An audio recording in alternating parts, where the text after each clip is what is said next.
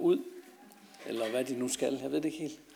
Men øh, tak for anledningen til at være sammen med jer her i Silkeborg, det har jeg glædet mig til. Øh, I dag så skal det handle om øh, et emne, som jeg har givet overskriften Guds trofasthed. Guds trofasthed.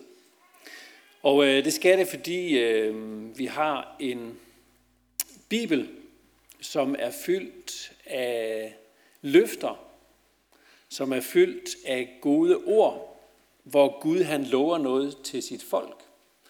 Og øh, noget af det, der er trosbekræftende for mig, det er at se, at det Gud han lover, det, øh, det holder.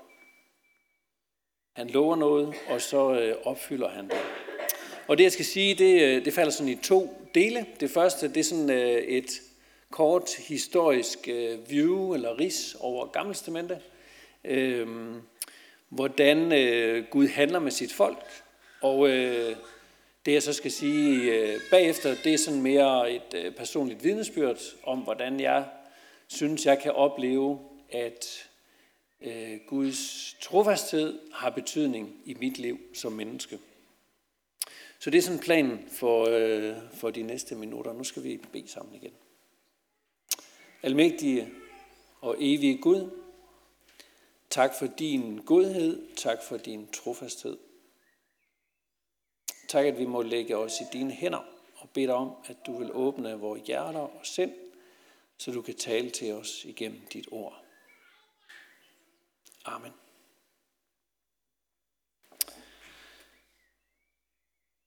I øh, 1. Mosebog kapitel 12, der møder vi øh, en af patriarkerne i øh, Bibelen, en af fædrene, en af fædrene til Israels folk, og det er Abraham. Og øh, vi skal læse tre vers fra begyndelsen af kapitel 12 i 1. Mosebog, hvor Gud han, øh, han siger noget til Abraham. Han giver ham et løfte. Og der står i kapitel 12, vers 1, Herren sagde til Abraham, forlad dit land og din slægt og din fars hus, og drag til det land, jeg vil vise dig. Jeg vil gøre dig til et stort folk og velsigne dig. Jeg vil gøre dit navn stort, og du skal være en velsignelse. Jeg vil velsigne dem, der velsigner dig, og den, der forbander dig, vil jeg forbande. I dig skal alle jordens slægter velsignes. Det er Gud, der siger de her ord, og han siger dem til Abraham. Han vælger Abraham ud, og så siger han, i dig, i din slægt, der skal der ske noget helt særligt. Der skal ske noget, som skal være og blive til velsignelse. Ikke bare for dit folk, men for hele jorden, for hele alle verdens folkeslag. Kan vide, hvad Abraham han har tænkt? Kan vide, hvad han har tænkt, at det her betød i praksis for ham? Hvordan vil du gøre det, Gud? Hvordan skal det ske? Hvad er det helt konkret, der skal ske? Jeg tror ikke, han vidste. Men, men han forstod, at det var et løfte fra Gud, som havde noget med ham at gøre. I ugerne eller månederne efter, så forestiller mig, at han har tænkt, hvad var det nu Gud sagde? At han vil velsigne, og hvordan det skal ske. Måske har han lagt mærke til, ordene, jeg vil gøre. For det siger Gud nogle gange i den her tekst. Jeg vil gøre. Så, så måske har han tænkt, okay, det er godt at vide, at det er Gud, der vil gøre. For Gud han sagde ikke, du skal gøre, men han sagde, jeg vil gøre. Når man så tænker på Abrahams liv, så, øh, så tror jeg, at øh, noget af det, som kan have ramt ham og givet ham anfægtelser i det her, det har måske været, hmm, din slægt, jeg har ikke nogen børn. Jeg har ikke nogen børn. Og vi ved, at Abraham senere får et barn, og så siger Gud, at han skal slå ham ihjel. Jeg tror, han, han har været anfægtet. Jeg tror, han har tænkt, hvordan, hvordan er det, du handler, Gud? Hvad er det, du vil med mig?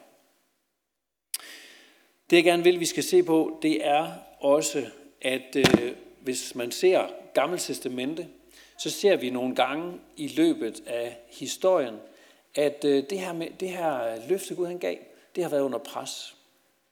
Det har set menneskeligt set umuligt ud. Det, som Gud han lovede. Og der skal vi se på, øh, på fire forskellige ting, fire forskellige perioder, hvor jeg tænker, at Israels folk har tænkt tilbage på det løfte, Gud gav Abraham. For det har de helt sikkert kendt. De har tænkt tilbage på det løfte, og så har de tænkt, hvad foregår der? Hvad foregår der? For der sker jo ikke noget. Det der løfte, Gud han gav, hvorfor? Hvorfor sidder vi så her, hvor vi gør? Det første, jeg har lyst til at pege på, det er Guds folk i fangenskab i Ægypten. Abraham, Isak, Jakob. Øh, Jakob får 12 sønner. Josef øh, er en af dem, som bliver en slags statsminister øh, i Ægypten. Og, og frivilligt så rejser Jakob med sine sønner til Ægypten, fordi der er hungersnød i Israel, og fordi de skal have hjælp.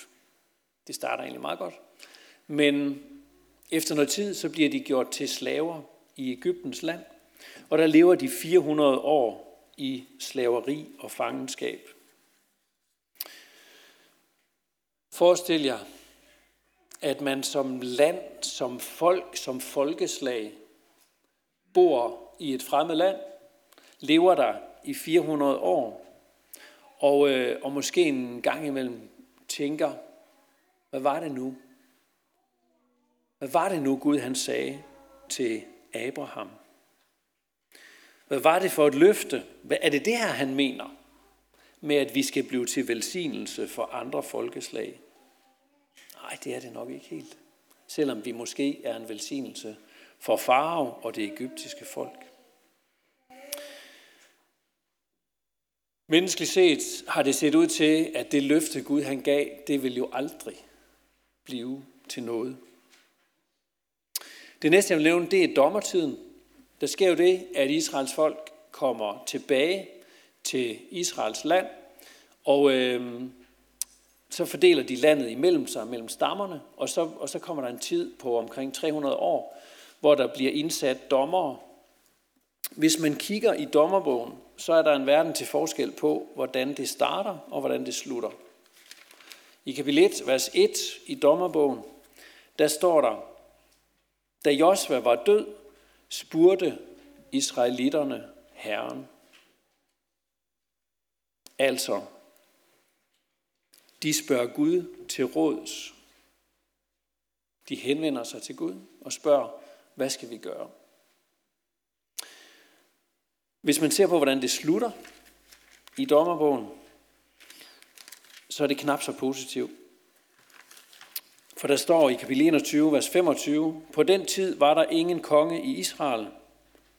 En hver gjorde, hvad han fandt for godt. Noget af det, der er sket undervejs, det er, at øh, hvis, hvis vi kigger i dommerbogen kapitel 2, vers 10, så er der sådan et ret skræmmende vers. I øh, kapitel 2, vers 10, der står der, hele det slægtled, gik til deres fædre. Og efter dem kom et nyt slægtled, som ikke kendte Herren og det, han havde gjort mod Israel. Hvorfor er børnene gået til børneklub, og hvorfor holder vi juniorklub og teenklub? Hvorfor har vi kristne efterskoler? Det har vi, fordi der er et nyt slægtled, hvor det her aldrig må ske. Der må ikke ske det, at der er et slægtled, der går bort, og så den kommende generation ikke kender Herren. For sker det, så er det fortalt for et folk. I kapitel 3 i dommerbogen, der møder vi øh, nogle øh, ord i øh, vers 7. Israelitterne gjorde, hvad der var ondt i Herrens øjne. De glemte Herren deres Gud og dyrkede baalerne og astarterne.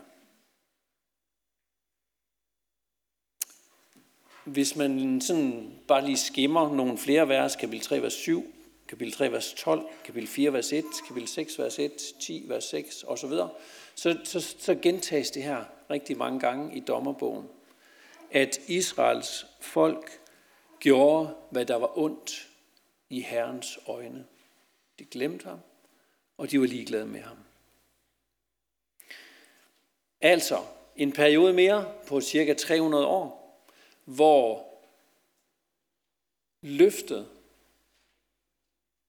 givet til Abraham ser ud til at have været under et voldsomt pres.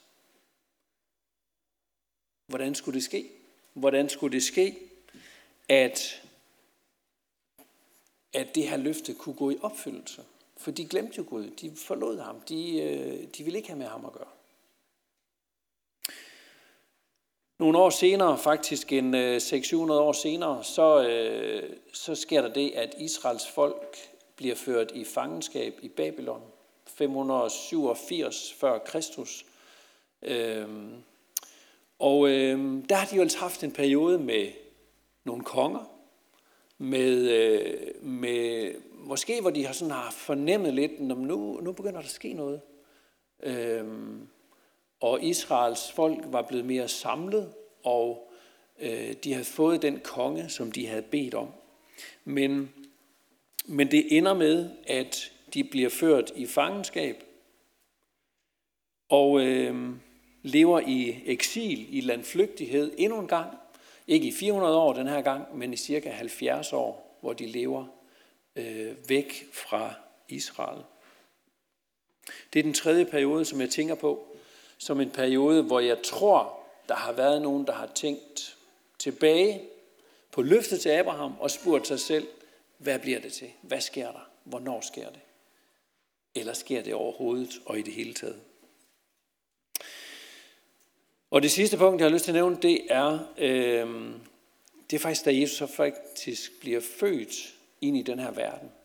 Han blev født, og, øh, og det er der en konge ved navn Herodes, der får nys om. Og, øh, og det er han ikke tilfreds med.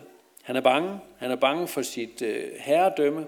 Og, øh, og derfor siger han, at alle drengebørn under to år skal slås ihjel. Han nøjes ikke med at gå ud og finde den familie og det barn, det handler om, men, men for en sikkerheds skyld, så tager han alle drengebørn under to år. Forfærdeligt. Barbarisk og grusomt.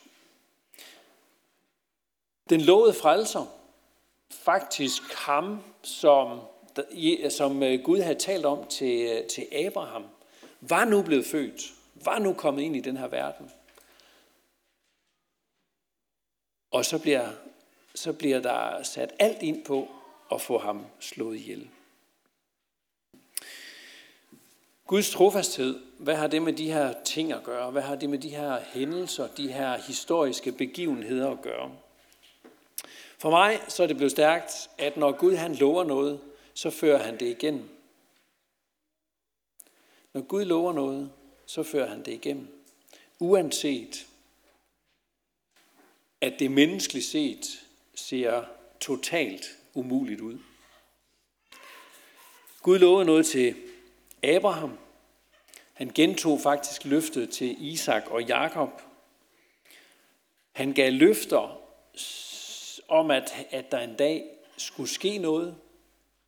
Han øh, bekræftede løfterne også igennem nogle, nogle af profeterne, hvor det sådan blev lidt mere tydeligt, hvad det mund var, der skulle ske en dag.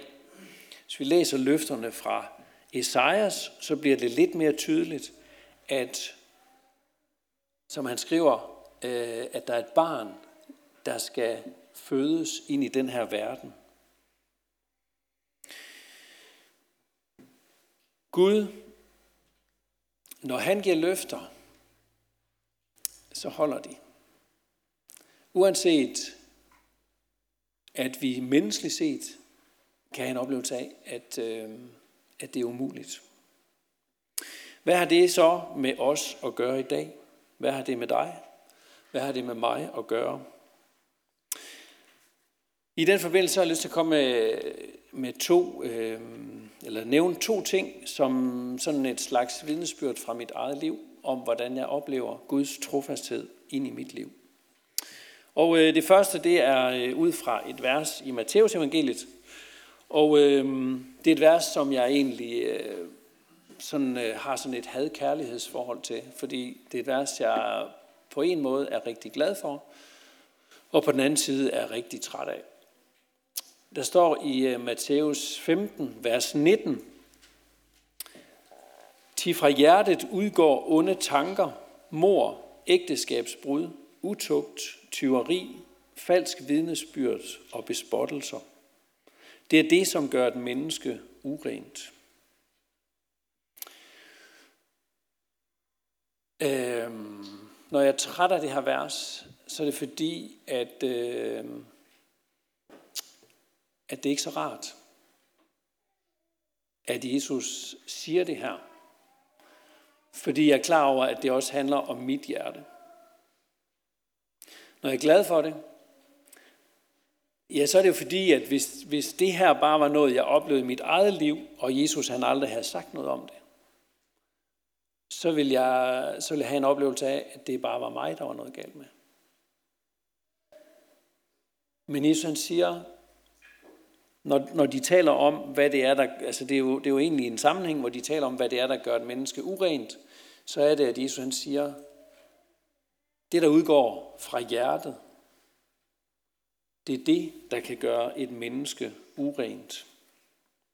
Og på den måde så får jeg en oplevelse af, at, øh, at det, det jeg selv oplever og ser i mit eget liv som forkert, som værende imod Guds vilje, det ved Jesus godt om i forvejen. Han er klar over det. Og jeg må, jeg må bare sige, at jeg kan genkende mig selv i den beskrivelse, som Jesus kommer med her. For det gælder også mit hjerte.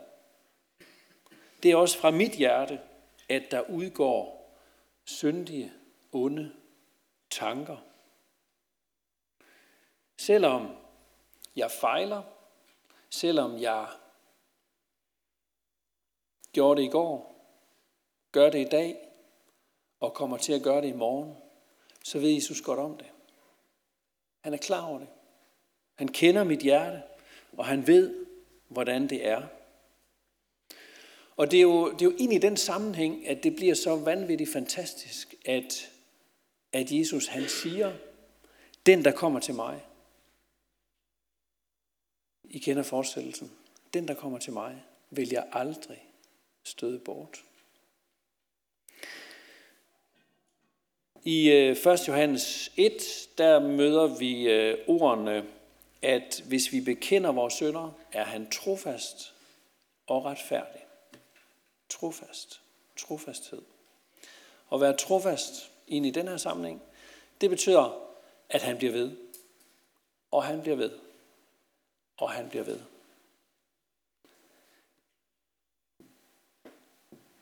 Så det er mit håb. Det er det, jeg kan bygge min tro på, mit håb på, mit liv på.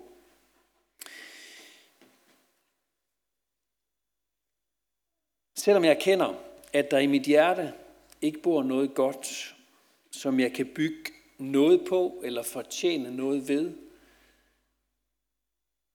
så, øh, så er tro på Guds trofasthed imod mig.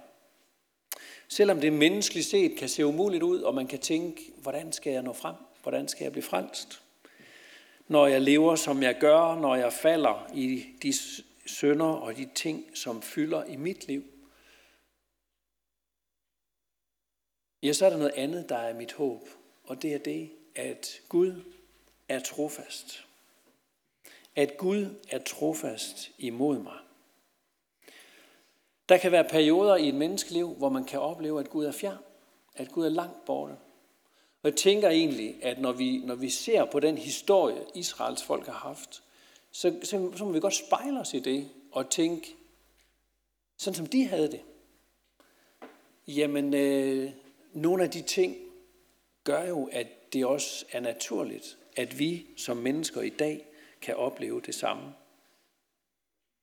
Perioder i vores liv, hvor vi kan synes, at konsekvenserne af syndefaldet er meget virkelige, irriterende og nærværende i vores liv på en måde, som vi overhovedet ikke ønsker, de skulle være.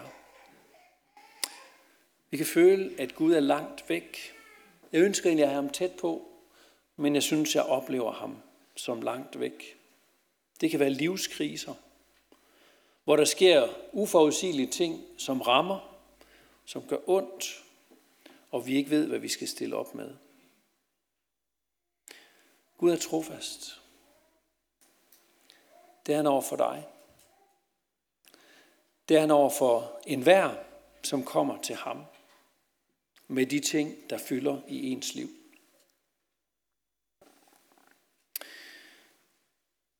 Gud er trofast mod, mod det hjerte, som er vendt bort fra ham, når vi søger ham, når vi kommer til ham med det, der fylder. Det andet vidensbyrd, jeg vil bringe eller øh, sige, det er, øh, som øh, nogle af jer ved, så har jeg boet og arbejdet i Peru i øh, Sydamerika. Og øh, det var egentlig et fantastisk godt sted at være, og øh, et godt arbejde og et spændende arbejde blandt både børn og unge og voksne, hvor vi også fik lov til at dele øh, evangeliet om Jesus med mennesker der. Øh, det er også fra Peru, jeg har den øh, værste oplevelse i mit liv. Og, øh, og det vil jeg godt fortælle jer om, øh, fordi jeg synes, det siger noget om Guds trofasthed. Øh, en lørdag aften, der stod jeg og øh, ventede på en bus øh, i den anden ende af den by, hvor vi øh, havde sådan et øh, gæstehus, og hvor min familie var. Øh, jeg var taget afsted for at købe noget tøj, og så, øh, og så skulle jeg sådan tilbage til, øh, til det hus, hvor vi boede i. Så øh, i Peru der foregår det sådan, at øh, hvis man skal med en bus, så stiller man bare sig ud sådan på et gadehjørne, og så vifter man lidt med armen, og så holder bussen ind til siden, og så kommer man med den. Øh, og de, de kommer sådan ret ofte, så jeg stod der sådan i øh, 5-10 minutter og tænkte, nu, nu kommer den der vist snart, og den kom så ikke. Og øh, så tænkte jeg sådan efter 10-12 minutter, okay, jeg tager en taxa. Øh, det er ikke, øh, det koster ikke meget i Peru, så det var ikke sådan prisen, der skulle gøre det. Øh, og jeg ville egentlig gerne bare til hjemad. Øh, jeg sætter mig ind i en taxa, og vi kører afsted sådan i den rigtige retning, og på et tidspunkt, så, øh, så holder taxaen stille. Et sted, hvor, hvor der ikke var sådan var planen, at vi skulle stoppe. Og så, øh, og så går der altså tre døre op øh, i bilen, sådan lige det, han sådan bremser helt ned. Og så er der tre mænd, der sådan øh, hopper ind i bilen. Og det synes jeg ikke, vi havde aftalt. Øh, det, var, det var ikke sådan en del af dealen, øh, da jeg prægede den her taxa. Men øh, jeg tror måske, han havde en, øh, en aftale med de, øh, det var sådan, jeg fandt ud af i hvert fald, at, øh, at han havde en aftale med nogen om noget. Øh, og planen var jo, at øh, de, skulle, øh, de skulle have fat i øh, de værdier og de ting, som jeg havde øh, ved at gøre det på den måde. Så jeg blev sådan øh, skubbet ind i midten af bagsæden på en ganske lille bil, og øh, så sad vi så ret tæt der. Og jeg fik øh, noget sådan ned over hovedet, så jeg ikke skulle kunne se, hvor vi kørte hen. Og sådan i et kort øjeblik, så tænker man jo, er det nu din øh, indre Bruce Willis skal træde til, eller hvad, hvad er det, vi gør her? Øhm, havde en lille lommekniv i lommen også, og hvad kan den udrette? Og, men men jeg, jeg tænkte, jeg må hellere, jeg må hellere gøre det, som øh, missionssekretæren siger. Øh, og det er sådan noget med at øh, egentlig bare føje de mennesker, øh, der der handler lidt øh, irriterende og træls og dumt imod en, og så, øh, og så komme godt derfra. Øhm, jeg var sådan i øh, andre menneskers øh, varetægt i cirka tre timer, to og en halv, tre timer. Øhm, de her, de her gutter, de, de fandt ud af, at jeg havde nogle hævekort, og øh, dem ville de også gerne øh, gøre brug af. Så de, de tog hen og... Øh, og sådan ret øh, truende sagde, at nu skal du give os de der koder, øh, og, så, øh, og så vil vi hæve nogle penge på de her kort. Og da, da de så kom derhen, så fandt de ud af, at der var meget lang kø, og det så måske lidt mærkeligt ud at sidde med sådan, øh, ja, det der, den der situation. Så, så de besluttede, at de ville køre hjem til et hus, og så blev jeg sådan gennet ind øh, i det hus, og blev sådan øh, beordret til at lægge mig ned på en seng, og så øh, var der så en, der kørte afsted øh, med de der hævekort. Øh, jeg lå på den seng i cirka en time, øh, og øh, der sad en ved mine fødder, som spurgte mig øh, om en masse spørgsmål, og ham, der sad op ved, ved mit hoved, han øh, syntes ikke, jeg skulle sige noget, så han, han øh, gav mig sådan en gok i nøden, hver gang jeg svarede ham, der sad nede ved mine fødder. Og øh, i det hele taget, så, så, øh, ja, så, så var der sådan lidt øh, røverbande stemning over det der, og, øh, og sådan egentlig mærkelig at, at være i. Jeg, øh, hvad har det med Guds trofasthed at gøre? Altså, ja, heldigvis så, så endte det jo med, at jeg kom, øh, kom godt derfra, men, men undervejs i den, øh, i den situation, jeg var i der, så oplevede jeg en, øh, en ro, en fred, øh, som selvom jeg er vestjøde og synes, jeg er meget roligt menneske, og sådan, så, så tilskriver jeg egentlig øh, Guds omsorg og Guds trofasthed imod mig, at, øh, at jeg kunne være rolig i den situation, jeg var i. Jeg bad meget. Jeg bad øh, Gud om, at jeg måtte få lov til at se min familie igen. Jeg bad om, øh, jeg bad også for dem, øh, der sad omkring mig, øh, at, at de på en eller anden måde måtte øh, møde Gud. Øh, så hvad vil jeg sige med det? Jeg vil gerne sige, at øh, når, når Bibelen vidner om, at, øh, at hvis vi går igennem vand og ild og svære ting i det her liv, så går Gud med os. Så er han helt nær. Så tager han sig af os. Så giver han fred og ro i hjertet. Og øh, så, kan man, så kunne man godt stille spørgsmålet, hvad nu hvis det ikke var endt helt så lykkeligt eller godt, som, øh, som jeg trods alt synes, det gjorde? Hvad nu hvis jeg ikke var ja, for nu at tage den yderste konsekvens, at jeg ikke var sluppet fra det med livet i behold, ja, så havde det unægteligt været en noget anden situation, og det havde været øh, en menneskelig set øh, ret stor tragedie. Sådan tror jeg i hvert fald, min kone vil se på det, øh, og mennesker omkring. Fire børn, der øh, der var små stadigvæk, og øh, en, en ret vanvittig situation på en eller anden måde. Øhm, men set i lyset af det, vi læste, eller det øh, Ole læste fra salme 73, så, øh, så er der en... Øh, så er der en øh, dybere dimension, som jeg synes er blevet vigtig for mig. Øh, I salme 73, der kigger Asaf rundt på mennesker omkring sig, og han kigger på de gudløse, og han tænker, hvorfor går det dem godt? De har det godt, de tænker ikke overhovedet på Gud, og de, øh, de hygger sig, og de øh, øger deres rigdom, og der er ingen problemer. Måske er det spildt at tro på Gud. Måske kunne jeg lige så godt lade være. Men Asaf han kommer til at tænke på, hvordan det går dem til slut. Han tænker på deres endeligt, som han kalder det. Deres endeligt. Og øh, at give agt på menneskers endeligt, det vil sige at tænke over, hvordan det ender i evigheden, hvordan det ender til slut. Er det evig frelse eller evig fortabelse? En evighed med Gud eller en evighed uden ham? Statistikkerne siger, at øh, cirka 100% af os en dag skal dø. Vi ved ikke, hvornår det skal være. Og vi ved ikke, øh, om vi, vores liv skal være kort eller langt. Men Gud, han lover os, at enhver, som tror på ham, har og får det evige liv.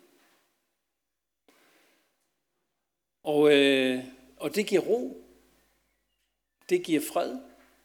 Det giver tryghed i et liv, hvor vi kender syndens konsekvenser i verden og i vores eget liv.